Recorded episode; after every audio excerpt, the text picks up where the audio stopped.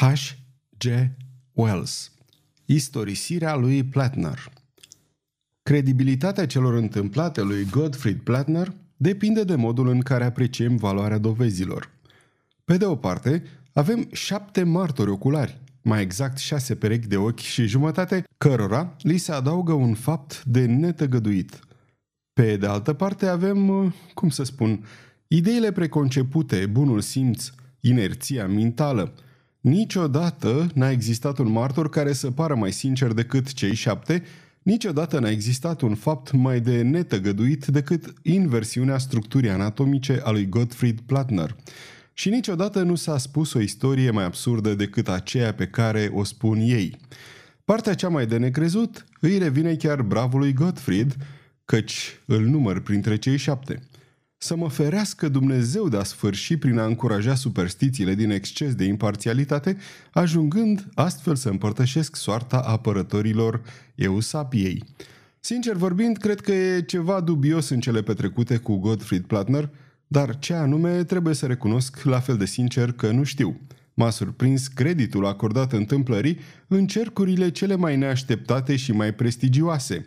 Atitudinea cea mai cinstită față de cititor este aceea de a o relata fără alte comentarii. În ciuda numelui, Gottfried Plattner este un englez veritabil. Tatălui, un alsacian venit în Anglia prin anii 60, S-a însurat cu o englezoaică respectabilă, având o ascendență fără pată, și a murit în 1887, după o viață cumpătată și lipsită de prea multe evenimente, în cursul căreia s-a îndeletnicit, după câte știu eu, mai ales cu meseria de parchetar. Gottfried are 27 de ani. Trilingv, datorită părinților săi, este profesor de limbi moderne într-o școală particulară din sudul Angliei – pentru observatorul obișnuit, el seamănă foarte mult cu oricare alt profesor de limbi moderne din orice altă școală particulară. Hainele sale nu sunt nici prea scumpe, nici prea elegante, dar nici de proastă calitate sau ponosite. Înfățișarea, ca și statura și ținuta lui, nu atrag atenția prin nimic.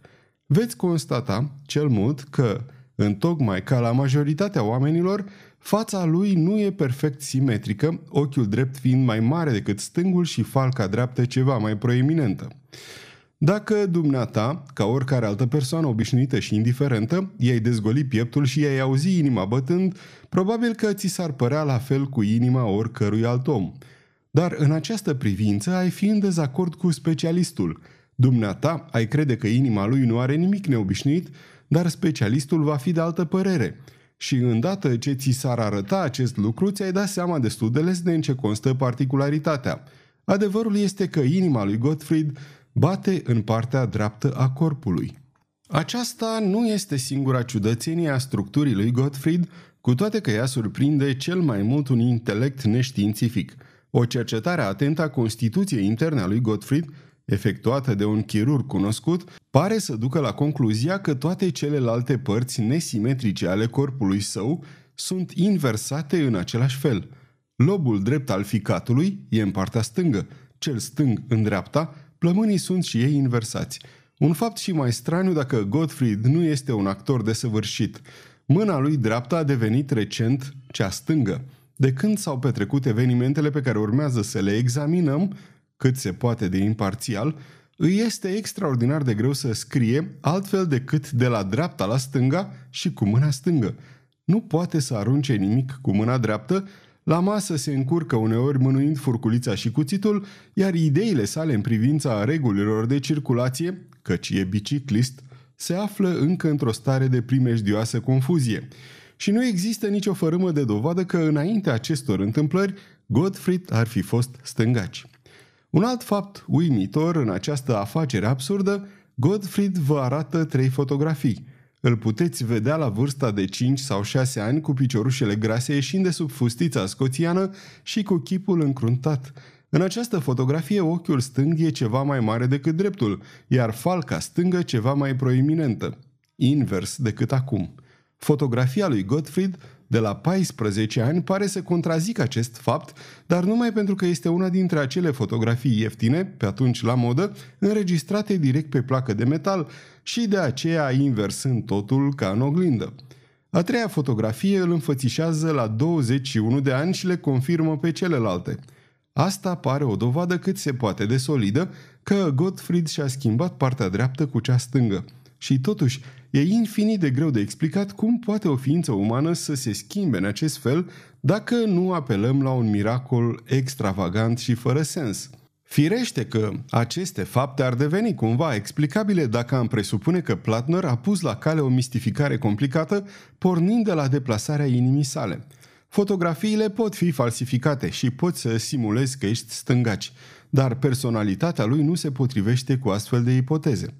E un om liniștit, prozaic, reținut și cu totul sănătos mental din punctul de vedere al lui Nordau. Îi place berea, fumează moderat, face zilnic plimbări și are o părere foarte bună despre munca sa de profesor. Are un glas de tenor, plăcut, dar needucat și cântă arii populare vesele. Îi place lectura, dar nu peste măsură, mai cu seamă romanele pătrunse de un vag optimism pios. Doarme bine și visează rar.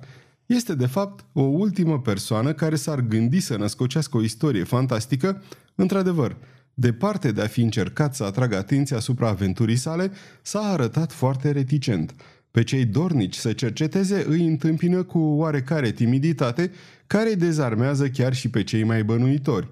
Pare sincer jenat de faptul că i s-a putut întâmpla ceva atât de neobișnuit – E regretabil că aversiunea lui Platner față de ideea unei disecții post-mortem compromite poate pentru totdeauna posibilitatea de a dobândi dovada certă că în întregul său corp dreapta și stânga au fost inversate. Credibilitatea istorisirii sale depinde în cea mai mare măsură de acest fapt. Nu putem să luăm un om și să-l mișcăm în spațiu, așa cum înțeleg spațiul oamenii obișnuiți, astfel încât componentele lui să-și schimbe pozițiile între ele. Orice ai face, partea dreaptă rămâne tot dreaptă, iar stânga rămâne stângă. Desigur, schimbarea se poate face cu un obiect extrem de subțire și perfect plat. Dacă tai o figură dintr-o foaie de hârtie, o figură cu o parte dreaptă și una stângă, poți schimba părțile între ele pur și simplu, luând figura și întorcând-o pe dos. Cu un corp solid, lucrurile stau altfel – Specialiștii în matematică și fizică teoretică ne spun că singura cale de a înlocui între ele partea dreaptă și cea stângă a unui corp solid este să scoți acel corp din spațiul pe care îl cunoaștem, să-l scoți cu alte cuvinte din existența normală și să-l duci undeva în afara spațiului. Acest lucru este fără îndoială cam greu de înțeles, dar oricine are ceva cunoștințe în domeniul matematicii teoretice îl va putea asigura pe cititor de adevărul spuselor mele – ca să transpun problema în limbaj tehnic, curioasa inversiune a părților drepte și stângi ale lui Platner dovedește că el a ieșit din spațiul nostru în ceea ce se numește a patra dimensiune și că s-a întors în lumea noastră. Dacă nu preferăm să ne considerăm victimele unei înscenări complicate și absurde, suntem aproape siliți să credem că acest lucru s-a petrecut cu adevărat. Atât e de ajuns în ceea ce privește faptele palpabile. Să trecem acum la relatarea fenomenelor care au dus la dispariția lui temporară. Se pare că, la școala particulară din Sussexville, Platner nu îndeplinea doar funcția de profesor de limbi moderne, predând și chimia, geografia economică, stenografia, contabilitatea, desenul și orice alte discipline spre care și-ar fi îndreptat atenția părinții elevilor – el cunoștea prea puțin sau aproape deloc aceste materii, dar în școlile secundare, spre deosebire de cele comunale sau elementare, cunoștințele profesorului nu sunt nici pe departe la fel de necesare ca o înaltă ținută morală și o comportare distinsă. Lui Platner îi lipseau mai ales noțiunile de chimie, mărturisind el însuși că nu știa nimic în afara celor trei gaze, ce-or fi fiind ele, Totuși, deoarece elevii începeau prin a nu ști nimic mai mult decât le spunea el, această stare de lucruri nu produsese nimănui neplăceri timp de câteva trimestre. Apoi, a apărut în școală un băiețaș numit Weibel, căruia vreo rudă psihologă trebuie să-i fi insuflat dorința de a cunoaște. Acest băiețaș urmărea lecțiile lui Platner cu un interes susținut și stăruitor și, pentru a-și dovedi zelul, i-a adus de mai multe ori substanțe pentru analiză – Flatat de această mărturie a capacității sale de a trezi interesul și încrezându-se în ignoranța băiatului, Platner le-a analizat și a făcut chiar câteva declarații cu caracter general asupra compoziției lor. a fost atât de mult stimulat de elevul său, încât a făcut rost de o lucrare de chimie analitică pe care a început să o studieze în timpul meditațiilor de seară. A constatat cu surprindere că e vorba despre o disciplină foarte interesantă. Până aici lucrurile sunt absolut banale, dar acum intră în scenă pulberea verzuie. Din păcate, sursa acestei pulberi nu pare a fi verificabilă. Domnișorul Wibble spune o istorie întortocheată cum ar fi găsit-o într-un pachet într-o vărărie părăsită de lângă Downs. Ar fi fost foarte bine pentru Platner, poate și pentru familia domnișorului Wibble, dacă un chibrit aprins ar fi fost apropiat de pachetul cu pulbere chiar acolo, în vărărie. Evident, tânărul gentleman n-a adus-o la școală în pachet, ci într-o sticlă medicinală, gradată de 8 uncii, astupată cu un dop de hârtie mototolită. I-a dat-o lui Platner la sfârșitul programului de după amiază. Patru băieți fuseseră reținuți după ore ca să-și completeze niște teme neglijate și Platner îi supraveghea în mica sală în care se țineau lecțiile de chimie – Aparatele folosite pentru predarea acestei discipline în școala particulară din Sussexville, ca și în majoritatea școlilor particulare din această țară, se disting prin cea mai austeră simplitate. Sunt ținute într-un dulap dintr-o firidă, având cam aceeași capacitate ca un geamantan obișnuit. Plictisit de rolul de supraveghetor pasiv, Platner trebuie să fi primit ca pe un divertisment intruziunea lui Wibble, cu pulberea lui verde și deschizând dulapul se apucă imediat să-i facă analiza. Din fericire pentru el, Weeble stătea la o distanță prudentă, iar cei patru pedepsiți, prefăcându-se profund absorbiți de îndeletnicirea lor, îl observau pe furiș cu mare interes. Chiar în limita celor trei gaze, experiențele de chimie ale lui Platner erau, după câte îmi dau seama, destul de îndrăznețe – Martorii relatează toți aproape la fel desfășurarea evenimentelor. Profesorul turnă puțină pulbere verde într-o eprubetă și adăugă pe rând apă, acid clorhidric, acid azotic și acid sulfuric. Neobținând niciun rezultat, puse aproape jumătate din conținutul sticlei pe o plăcuță de ardezie și aprinse un chibrit. Ținea sticla medicinală în mâna stângă. Substanța a început să fumege, să se topească și apoi explodă cu un zgomot teribil și cu o lumină orbitoare. Văzând flacăra și fiind pregătiți pentru o eventuală catastrofă, cei cinci băieți se ghemuiră sub bănci, așa că niciunul dintre ei nu fu rănit în mod serios. Fereastra fu aruncată afară în curte, iar tabla fu răsturnată de pe trepiedul ei. Plăcuța de ardezie se făcu fărâme. Puțină tencuială căzut din tavan – nici o altă stricăciune nu fu pricinuită edificiului școlii sau mobilierului și băieții, nevăzându-l pe Pladner, își închipuiră mai întâi că fusese trântit la pământ și zăcea în dărătul catedrei. Săriră de la locurile lor, vrând să-i vină în ajutor și rămaseră uluiți, constatând că locul e gol. Încă șocați de violența neașteptată a exploziei, alergară să deschidă ușa, închipuindu-și că profesorul fusese probabil rănit și ieșise din încăpere. Dar Garson care se afla în frunte, aproape că se ciocni în prag cu directorul, domnul Leggett. Domnul Leggett era un bărbat corpolent, irascibil cu un singur ochi. Băieții declarară că intrase în sala de clasă, mormăind câte ceva din acele ocări temperate pe care profesorii nervoși obișnuiesc să le folosească pentru a evita reacții mai grave. Natărăi păcătoși, zise el. Unde e domnul Platner? Băieții sunt cu toții de acord că rostise în tocmai aceste cuvinte. Netoți, momâi smiorcăite și nătărăi se numără după câte se pare printre epitetele scolastice favorite ale domnului Leggett. unde e domnul Platner? Iată o întrebare care avea să fie repetată de mai multe ori în zilele următoare. Era ca și cum nesăbuita hiperbolă a fost pulverizat de explozie, devenise de asta dată un fapt real. Nu se zărea nicio părticică din Platner. N-au fost găsite nicio picătură de sânge, nicio bucățică din hainele lui. Părea că încetase să existe, fără să lase vreo urmă, nici cât negru sub unghie, ca să folosim o expresie consacrată. Totala sa dispariție ca urmare a exploziei este de necontestat. Nu are rost să insistăm aici asupra vâlvei produse în școala particulară din Sussexville, ca și în întregul oraș și aiurea de această întâmplare – de altfel, este foarte posibil ca unii dintre cititorii acestor pagini să-și aducă aminte că au auzit în timpul vacanțelor de vară vreo versiune îndepărtată, vreun ecou al acestei vâlve. Se pare că Lidget a făcut tot ce a fost cu putință ca să năbușe și să minimalizeze toată povestea.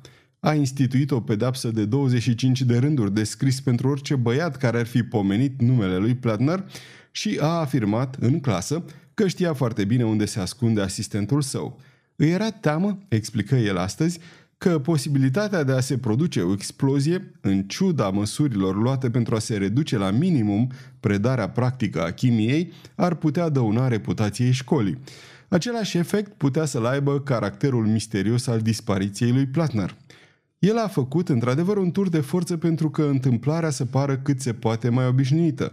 Îndeosebi a supus pe cei cinci martori oculari unui interogatoriu atât de sever încât au început să se îndoiască de dovezile furnizate de propriile lor simțuri. Dar, cu toate aceste eforturi, povestea, într-o formă amplificată și denaturată, a făcut timp de nouă zile ocolul întregului ținut, câțiva părinți retrăgându-și copiii din școală sub diferite pretexte – unul dintre aspectele nu lipsite de importanță ale acestei întâmplări este că mulți oameni din împrejurim l-au văzut limpede în vis pe Platner în perioada de viu interes dinaintea întoarcerii lui. Aceste vise având un ciudat punct comun. În aproape toate, Platner era văzut uneori singur, alteori însoțit, rătăcind într-un nim de irizări scânteietoare. Întotdeauna chipul era palid și îngrijorat și câteodată făcea gesturi spre cel care îl visa – unul sau doi dintre elevi, evident sub influența unui coșmar, aveau impresia că Platner se apropia de ei cu o iuțeală neobișnuită și părea să-i privească de aproape drept în ochi. Alții fugeau împreună cu Platner, urmăriți de creaturi nedeslușite de formă sferică.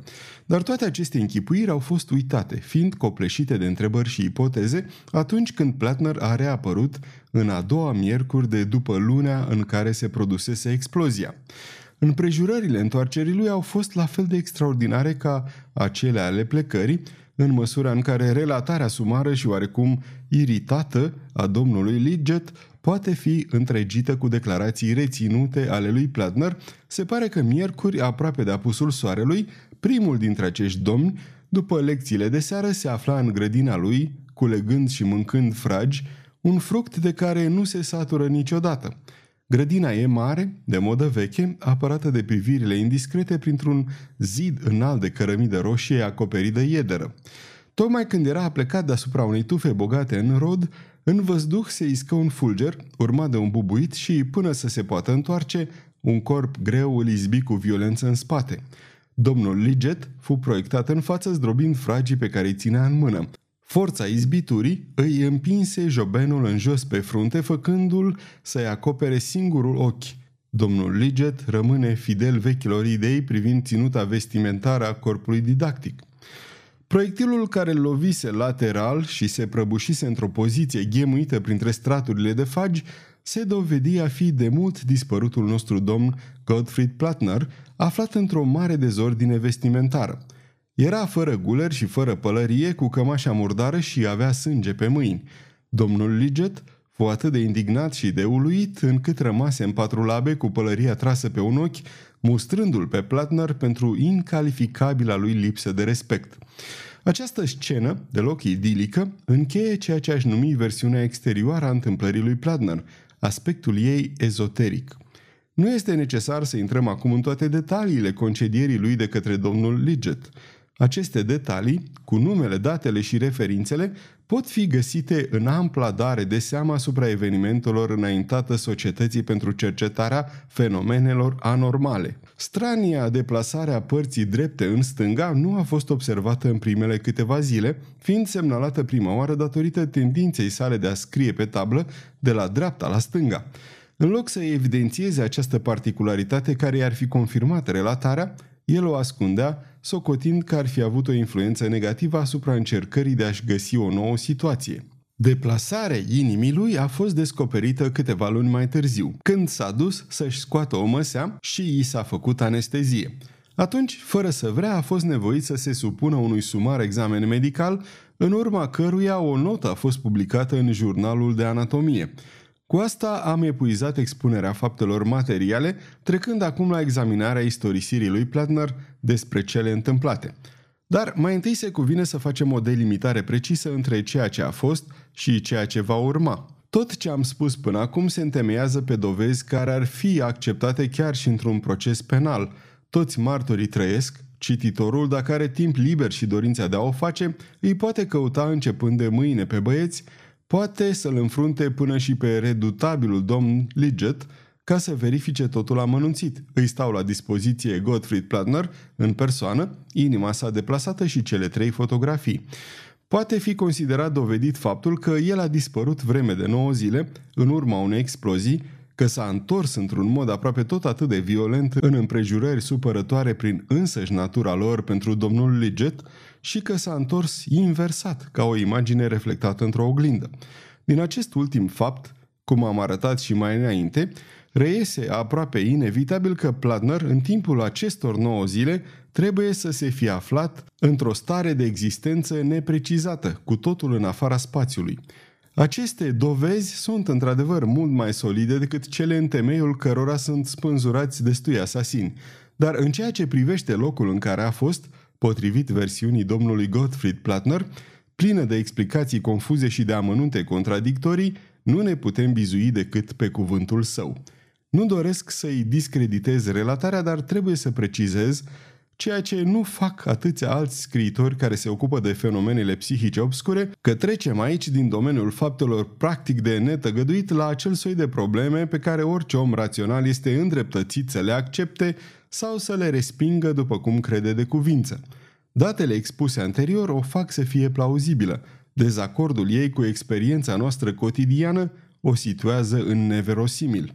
Prefer să nu influențez judecata cititorului în niciun fel, istorisind pur și simplu întâmplarea așa cum mi-a relatat-o Pladner.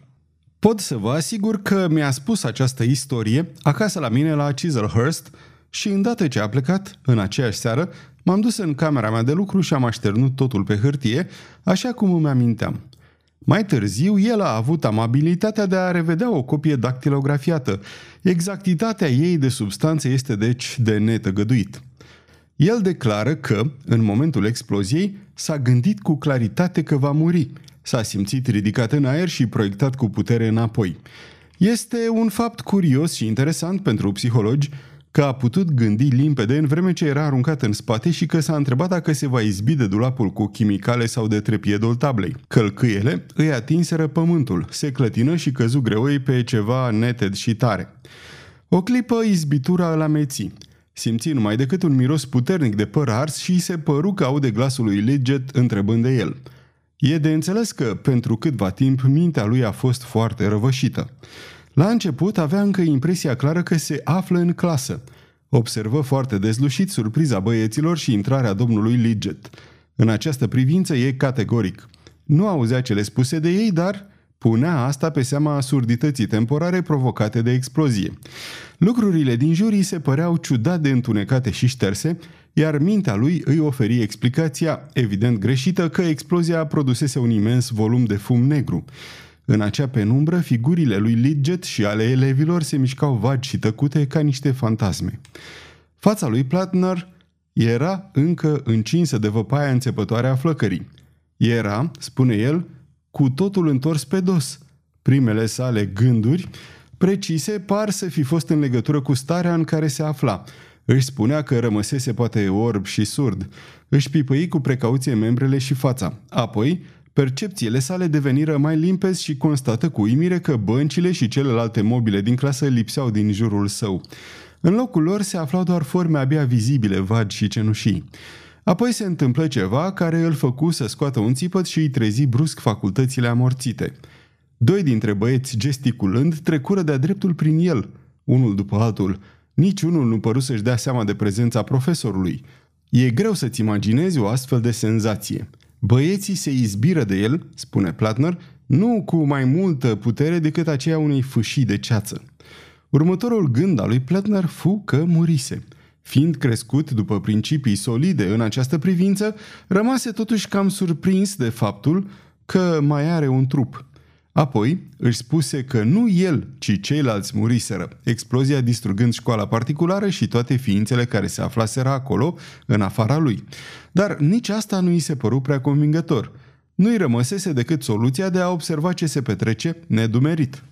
Totul în jurul său era extraordinar de întunecat. La început, îi se păruse negru ca abanosul. Deasupra capului, firmamentul era și el negru. Singura tușă de lumină în acest tablou era o licărire slabă verzuie, care, undeva la marginea cerului, reliefa un orizont de munți negri ondulați. Asta, cum spuneam, a fost prima lui impresie – pe măsură ce ochii se obișnuiră cu întunericul, începu să distingă, în obscuritatea din jur, diferitele gradații ale unei slabe tente verzui. Pe acest fundal, mobilele și copiii din clasă se profilau ca niște spectre fosforescente șterse, impalpabile. Întinse mâna și pătrunse fără niciun efort prin peretele încăperii pe lângă cămin. Platner spune că a făcut tot ce a fost cu putință pentru a atrage atenția celorlalți. L-a strigat pe Liget, a încercat să-i apuce pe băieți în vreme ce se învârteau fără rost. A renunțat la aceste încercări atunci când doamna Lidget, față de care el, ca profesor asistent, avea o firească antipatie, a intrat în clasă. El mai spune că senzația de a fi în lume și totuși de a nu face parte din ea era cât se poate de neplăcută. Făcând o comparație nimerită, afirmă că se simțea ca o pisică pântind un șoarece printr-un geam, ori de câte ori încerca printr-un gest să comunice cu lumea decolorată, dar familiară din jurul său, o barieră invizibilă, de neînțeles, îl împiedica. Atunci își îndrepta atenția spre lucrurile solide din jurul său. Văzu că sticla medicinală rămăsese intactă în mâna sa, cu o parte din pulberea verde înăuntru. O puse în buzunar și începu să pipăie împrejur. Constată că era așezat pe un bolovan acoperit cu mușchi catifelat. Nu reușea să vadă câmpia sumbră, ocultată de imaginea vagă și cețoasă a clasei, dar avea senzația, datorită poate vântului rece, că se află aproape pe creasta unui munte și că o vale abruptă coboară sub picioarele sale. Licărirea verde care tivea marginea cerului părea să crească în întindere și în intensitate. Se ridică în picioare, frecându-se la ochi. Se pare că, după câțiva pași, coborând panta repede, se potigni aproape căzu și se aplecă din nou pe o bucată de stâncă aspră, privind zorile. Lumea din jurul său era cufundată în tăcere. Era tot atât de mută pe cât era de întunecată și, cu toate că bătea un vânt rece, foșnetul ierbii și freamătul crengilor, care ar fi trebuit să-l însoțească, lipseau. Datorită auzului și nu văzului, își dădu seama că se află pe coasta unui munte stâncos și solitar. Culoarea verde devenea din ce în ce mai vie și în același timp un roșu sângeriu, slab și transparent se infiltra în negreala cerului de deasupra, fără să o atenueze și în pustietatea stâncoasă din jur. Ținând seama de cele ce urmează, înclin să cred că această roșață s-ar fi putut datora unui efect optic pricinuit de contrast. Ceva negru flutură o clipă peste fondul galben-verzui livid din partea de jos a cerului. Apoi, din prăpastia neagră de dedesubt, se înălță dangătul subțire și pătrunzător al unui clopot. Odată cu lumina, creștea și apăsătoarea așteptare. Probabil că șezu acolo o oră sau mai mult, în vreme ce strania lumină verde devenea clipă de clipă mai strălucitoare, ridicându-se încet ca niște degete de flăcări spre zenit. Pe măsură ce creștea, viziunea spectrală a lumii noastre era tot mai estompată, poate și pentru că trebuie să fi fost ora sfințitului nostru pământesc. Pe cât putea să-și dea seama, după cei câțiva pași făcuți în jos pe coastă, Platner trecuse prin podeaua clasei și acum părea că se află suspendat în văzduh în aula de la parter. Îi văzut deslușit pe elevii interni, dar mult mai șters decât îl văzuse pe Lidget. Își pregăteau temele de seară și Platner observă cum câțiva dintre ei rezolvau problemele de geometrie cu ajutorul unor fițuici, metoda căror existență nu o bănuise până atunci. Cu cât trecea timpul și creștea lumina verde a zorilor, imaginea lor se ștergea treptat. Privind în vale, văzu că lumina coborâse adânc de-a lungul coastei stâncoase și că întunecimea compactă a abisului era acum întreruptă de o mică licărire verde, asemeni celei a unui licurici.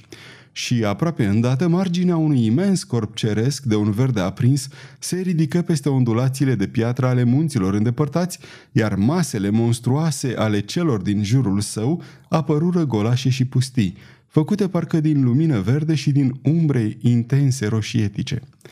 Apoi, zări un mare număr de obiecte rotunde care pluteau în văzduh cum plutesc funigeii pe un podiș. Cele mai apropiate se aflau pe partea opusă a văii. Clopotul de jos bătea tot mai repede cu un fel de insistență nerăbdătoare și câteva lumini se mișcau aici și colo. Băieții care își făceau lecțiile în bănci erau acum imagini șterse, aproape imperceptibile. Această stingere a lumii noastre, odată cu apariția soarelui verde al celuilalt univers, este unul dintre punctele interesante asupra căruia insistă Platner. În lumea cealaltă, e greu să circul noaptea din pricina clarității cu care se văd lucrurile din lumea noastră. Dacă așa stau lucrurile, cum să ne explicăm faptul că noi, în lumea aceasta, nu zărim nici măcar o licărire din lumea cealaltă? Poate că el se datorează iluminării comparativ mai intense a lumii noastre. Platner susține că amiaza din lumea cealaltă, în momentele ei de vârf, nu e nici măcar atât de luminoasă ca lumea noastră sub lună plină, în vreme ce noaptea este absolut neagră. Drept urmare, cantitatea de lumină, chiar și dintr-o cameră normală întunecată, este de ajuns pentru ca lucrurile din lumea cealaltă să ne fie invizibile, în temeiul acelui principiu, potrivit căruia o fosforescență slabă poate fi percepută doar în întunericul cel mai profund. După ce am ascultat istorisirea, am încercat să văd ceva din lumea cealaltă, stând mult timp în camera obscură a unui fotograf în timpul nopții. Am văzut cu siguranță forme vagi de pante verzui și de stânci, dar într-un chip foarte nedeslușit. Poate că dumneata, cititorule, vei avea mai mult succes. Platner mi-a spus că după întoarcerea sa a văzut și a recunoscut, în vis, locuri din lumea cealaltă, dar asta s-a datorat probabil imaginilor rămase întipărite în memoria lui – nu pare cu neputință ca oamenii cu vederea neobișnuit de ageră să poată zări uneori câte o frântură din lumea atât de stranie aflată în jurul nostru. Oricum, asta nu a fost decât o digresiune. Îndată ce se înălță soarele verde, începu să se zărească în vale, nelămurit, un drum lung străjuit de clădiri negre și, după ce ezită câteva clipe, Platner începu să coboare panta abruptă într-acolo – Coborârea fu îndelungată și foarte obositoare, din pricină nu numai a povârnișului foarte înclinat, dar și a bolovanilor răspândiți pe întreaga coastă, care se rostogoleau sub pași. Zgomotul coborârii, din când în când călcâiele lui scoteau scântei din stâncă, părea acum singurul sunet din univers, clopotul încetând să mai bată. Apropiindu-se, observă că diferitele edificii semănau în mod ciudat cu mormintele, mausoleele și monumentele funerare, cu singura deosebire că erau toate negre, în loc să fie albe, așa cum sunt cele mai multe morminte. Și apoi văzu, ieșind grămadă din clădirea cea mai mare, așa cum fac oamenii ieșind dintr-o biserică, o mulțime de figuri palide, rotunde, de un verde livid. Se risipeau în toate direcțiile din strada principală a acestui loc, unele pornind pe alei lăturalnice și reapărând pe coasta muntelui, altele intrând în una sau alta dintre clădirile negre mai mici de pe marginea drumului. La vederea acestor obiecte care urcau spre el, Platner se opri, privindu-le cu uimire. Nu mergeau, de fapt, nu aveau nici picioare, nici brațe și arătau ca niște capete omenești, de desubtul cărora ar fi atârnat trupuri de mormoloci. Era uluit de ciudățenia lor, prea uluit ca să se mai sperie veneau spre el ca niște baloane de săpun purtate de vântul care sufla în sus. Privindu-l pe cel mai apropiat, văzu că era într-adevăr un cap omenesc, cu niște ochi extraordinar de mari și cu o expresie de tristețe și de spaimă, cum nu mai văzuse niciodată fața unui om. Constată, surprins, că acel cap nu se întoarce spre el, părând că observă și urmărește un lucru nevăzut și mișcător. Nedumerit, o clipă, își spuse apoi că ființa aceea privea, cu ochii enormi, ceva din lumea pe care el tocmai o părăsise. Făptura se apropie, se apropie tot mai mult, dar el era prea uimit ca să mai țipe. Când fu chiar lângă el, auzi un suspin foarte slab, apoi făptura îi atinse ușor fața, o atingere foarte rece, și trecu pe lângă el, continuând să urce spre creastă. În mintea lui Platner se născu într-o străfulgerare convingerea foarte stranie că acel cap avea o mare asemănare cu Lidget. Apoi își îndreptă atenția spre celelalte capete care urcau acum ca un roi pe coastă. Nici unul nu-l băgă în seamă. Unul sau două trecură pe lângă capul lui și, aproape că urmară exemplul primului, dar Platner se feri cu o smucitură. Observă la cele mai multe dintre ele aceeași expresie de regret deznădăjduit pe care o constatase la primul și auzi aceleași suspine disperate. Câteva plângeau, iar unul care se rostogolea cu iuțeală în sus avea o expresie de mânie diabolică. Altele erau însă calme sau aveau o privire binevoitoare, cel puțin unul părea cuprins de o fericire extatică. Platner nu-și amintește să mai fi remarcat vreo asemănare la cele văzute atunci. Vreme de câteva ceasuri, poate, Pletner privi aceste ființe stranii care se împrăștiau peste munți și abia după ce încetaseră să mai iasă din clădirile negre îngrămădite în vale, își reluă coborârea. Întunericul din jurul său crescuse într-atât încât îi era greu să vadă unde pune piciorul. Deasupra capului, cerul era acum de un verde palid și luminos. Nu era nici foame, nici sete. Mai târziu, când simți nevoia să bea și să mănânce, găsi un mic torent rece ca gheața care cădea spre centrul văii, iar mușchiul rar de pe stânci se dovedi a fi bun de mâncat când îl gustă, nemai având încotro. Se învârti cam fără rost printre mormintele înșirate pe fundul văii, căutând o explicație a acestor lucruri ciudate. După un timp, ajunse la intrarea clădirii celei mari asemănătoare unui mausoleu, din care ieșiseră capetele.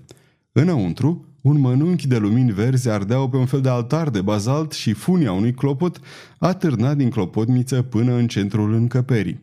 Pe pereți se înșira de jur împrejur o inscripție de foc cu caractere necunoscute. Se minuna încă de rostul acelor lucruri când auzi un zgomot de pași grei care se îndepărtau pe stradă. Alergă afară în întuneric, dar nu putu să vadă nimic – se gândi să tragă de funia clopotului, dar în cele din urmă se hotărâ să se ia după zgomotul pașilor. Deși îi urmări până departe, nu izbuti să ajungă, iar strigătele sale nu fură de niciun folos. Valea părea să se întindă pe o distanță nesfârșită. Pe toată lungimea ei domnea un întuneric ca în nopțile pământene înstelate, ziua verde, spectrală, limitându-se la marginea superioară a prăpastiei. Niciun cap nu se mai afla acum jos, toate fiind ocupate, pare se, pe pantele dinspre creastă.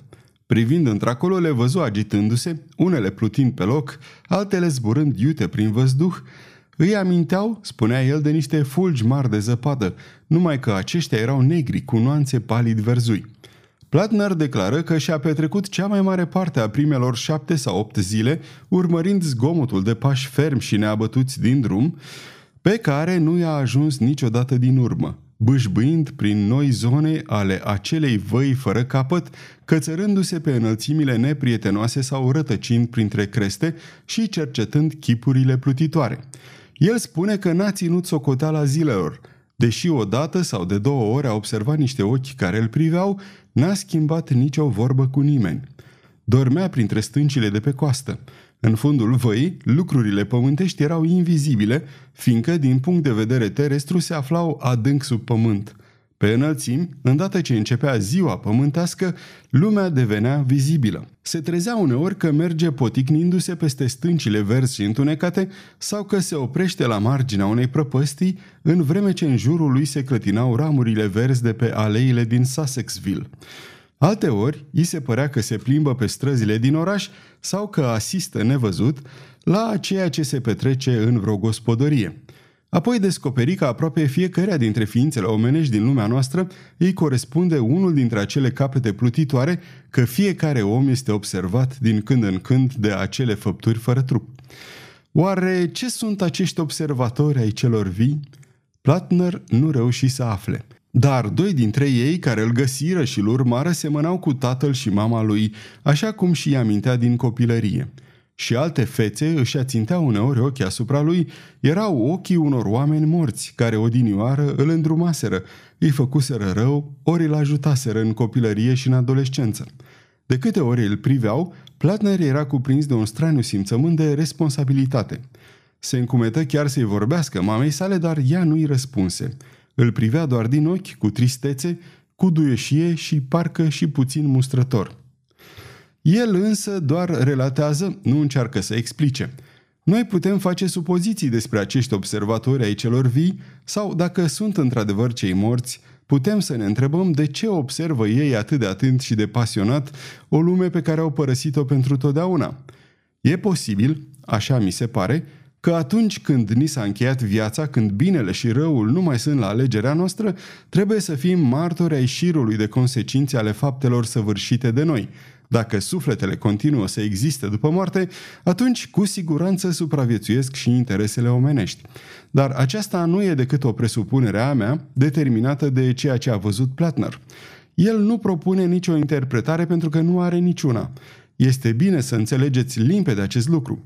Zi de zi, amețit, Platner a rătăcit prin umbra și penumbra verde a acestei lumi din afara lumii noastre, obosit și spre sfârșit slăbit și flămând. În timpul zilei, adică în timpul zilei noastre pământești, viziunea spectrală a peisajului familiar din Sussexville îl neliniștea și îl turbura. Nu vedea pe unde călca și, din când în când, unul dintre sufletele observatoare îi atingea rece obrazul, iar după ce se întuneca, mulțimea observatorilor și tristețea lor adâncă îi tulbura mintea peste măsură, îl mistuia, dorința fierbinte de a se întoarce la viața pământească de care era atât de aproape și totuși atât de departe. Natura ultraterestră a lumii din jur îi producea o vie și neliniștitoare suferință – îl îngrijorau cei care se țineau după el. Zadarnic le striga să nu-l mai privească insistent, se înfuria și se îndepărta în fugă. Ei erau mereu muți și atenți. Oricât ar fi fugit pe terenul acela accidentat, ei îl urmau pretutindeni. În cea de-a noua zi, spre seară, Platner auzi pașii nevăzuți departe pe fundul văii. El rătăcea atunci chiar pe creasta muntelui pe care căzuse pătrunzând în ciudata lume cealaltă. Vru să coboare în grabă, pipăindu-și drumul și se opri văzând ce se întâmpla în lumea noastră într-o cameră de pe o stradă lăturalnică de lângă școală. Pe cei dinăuntru îi cunoștea din vedere. Fereastra era deschisă, jaluzelele ridicate, iar soarele asfințitului lumina cu putere încăperea. Așa că o văzu clar de la început, prelungă și viu luminată, ca o imagine proiectată de o lanternă magică pe fundalul peisajului negru și al zorilor de un verde livid – pe lângă lumina soarelui mai era aceea a unei lumânări care tocmai fusese aprinsă. Pe pat zăcea un om slab cu o față teribil de albă, arătând ca o nălucă rezemată pe perna mototolită. Mâinile încleștate și le ridicase deasupra capului. Pe măsuța de lângă pat erau câteva sticluțe cu medicamente, puțină pâine prăjită, o sticlă cu apă, un pahar gol. Din când în când buzele omului se întredeschideau ca pentru a rosti un cuvânt pe care nu-l putea articula. Dar femeia de lângă el nu băga de seamă că bărbatul dorește ceva pentru că scotea niște hârtii dintr-un birou vechi aflat în celălalt colț al camerei. La început, tabloul era destul de viu, dar cu cât creșteau zorii verzi în spatele lui, cu atât devenea mai șters și mai străveziu. Pe măsură ce zgomotul pașilor se apropia, pașii care răsunau atât de puternic în lumea cealaltă și erau atât de tăcuți în a noastră, Platner remarcă în jurul său o mulțime de chipuri nedezlușite, ivindu-se din tenebre și privindu-i pe cei doi din încăpere. Nu văzuse niciodată atât de mulți observatori ai celor vii la un loc. Unii dintre ei aveau ochi numai pentru bolnav. Alții, cu o emoție profundă, o priveau pe femeie, în vreme ce ea căuta cu înfrigurare ceva ce nu găsea. Se îngrămădeau în jurul lui Pledner, îi acopereau vederea, îi atingeau fața cu o ușoară izbitură și el auzea pretutindeni suspinele lor deznădăjduite. Reușea să vadă limpede doar din când în când. Uneori, imaginea tremura nelămurit prin vălul de reflexe verzui care le învăluia mișcările. În cameră domnea probabil un calm desăvârșit și Platner spune că din flacăra lumânării se ridica un fir de fum perfect vertical, dar fiecare pas și ecoul lui îi sunau în urechi ca un bubuit de tunet. Și chipurile acelea, mai ales două, mai apropiate de femeia din cameră. Unul, tot de femeie, cărunt și palid, un chip poate sever cândva, dar acum înseninat de o înțelepciune nepământească. Celălalt chip ar fi putut să fie al tatălui femeii. Amândoi erau vădit absorbiți în contemplarea unui act de o meschinărie odioasă pe care nu-l puteau preveni. În dărătul lor erau alții, poate învățătorii care îi dăduseră povețe reele, prietenia căror influență dăduse greș. Deasupra bărbatului, altă mulțime, dar nimeni care să fi părut a fi părinte sau prieten. Fețe, poate cândva grosolane, acum purificate și devenite expresive prin suferință. În primul rând, o față de fată, nici mânioasă și nici chinuită de remușcări, ci pur și simplu răbdătoare și obosită și, după cum i se păru lui Plattner, așteptând o ușurare. El nu găsește cuvintele potrivite pentru a reda amintirea acelei mulțimi de spectre palide care se adunaseră la o bătaie de clopot. Se pare că era atât de tulburat încât, fără să vrea, Degetele lui scoaseră sticla cu pulbere verde din buzunar și o ridicară în dreptul feței, dar el nu ține minte să fi făcut acest gest. Brusc, zgomotul de pași încetă. Platner așteptă să vadă ce urmează, dar se făcu tăcere. Apoi, brusc, tăind liniștea ca o lamă subțire și foarte ascuțită, se auzi prima bătaie a clopotului. Mulțimea de chipuri se legănă înainte și înapoi și un bocet mai puternic se înălță în jur. Femeia nu auzea nimic, ardea ceva la flacăra lumânării. La a doua bătaie totul se întunecă și o pală de vânt rece ca gheața înfioră mulțimea. Se răsuciră ca un vârtej de frunze moarte primăvara și la a treia bătaie ceva trecu printre ei și ajunse până la pat. Ați auzit vorbindu-se despre raza de lumină. Aceasta era ca o rază de întuneric și privind din nou Platner, văzu că era un braț de negură cu o mână la capăt. Soarele verde se ridica acum peste dezolarea neagră a orizontului și imaginea camerei era foarte ștearsă. Pletner putu totuși să vadă cum cearșaful patului se frământă și se zvârcolește și cum femeia privește peste umăr înfricoșată. Roiul de observatori se înălță ca un vârtej de praf verde ridicat de vânt și porni cu iuțeală în jos spre templul din vale. Deodată, Platner înțelese ce era brațul negru care se întindea peste umărul său ca să-și apuce prada. Nu îndrăzni să-și întoarcă privirea ca să vadă umbra din dărătul brațului. Cu un efort violent, acoperindu-și ochii, o luă la fugă, dar după 20 de pași, alunecă pe un bolovan și căzu. Căzu sprijinindu-se în mâini și sticla se sparse și explodă când atinse pământul.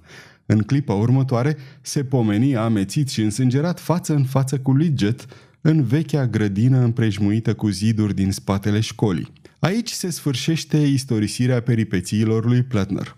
Am rezistat, sper, cu succes înclinației naturale a unui autor de ficțiuni de a broda pe marginea celor întâmplate. Le-am relatat pe cât a fost posibil în ordinea în care mi le-a povestit Plattner.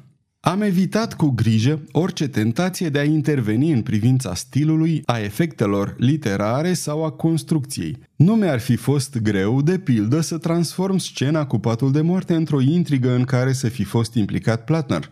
Dar, făcând abstracție de faptul că ar fi fost păcat să falsific o istorie adevărată, cu totul extraordinară, orice artificiu ieftin ar fi diminuat, după părerea mea, impactul deosebit al acestei lumi întunecate, cu lumina ei verde și lividă și cu mulțimea de observatori ai celor vii, care, nevăzuți și nesimțiți de noi, se află pretutindeni în jurul nostru.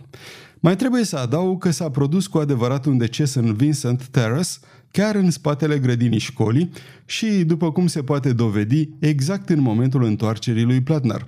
Defunctul era perceptor și agent al unei companii de asigurări.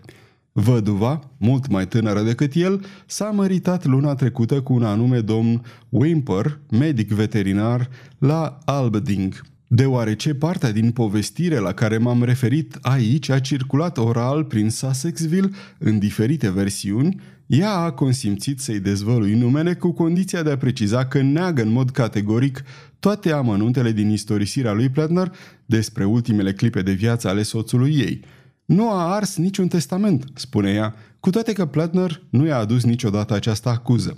Soțul ei nu a făcut decât un singur testament în dată după căsătoria lor.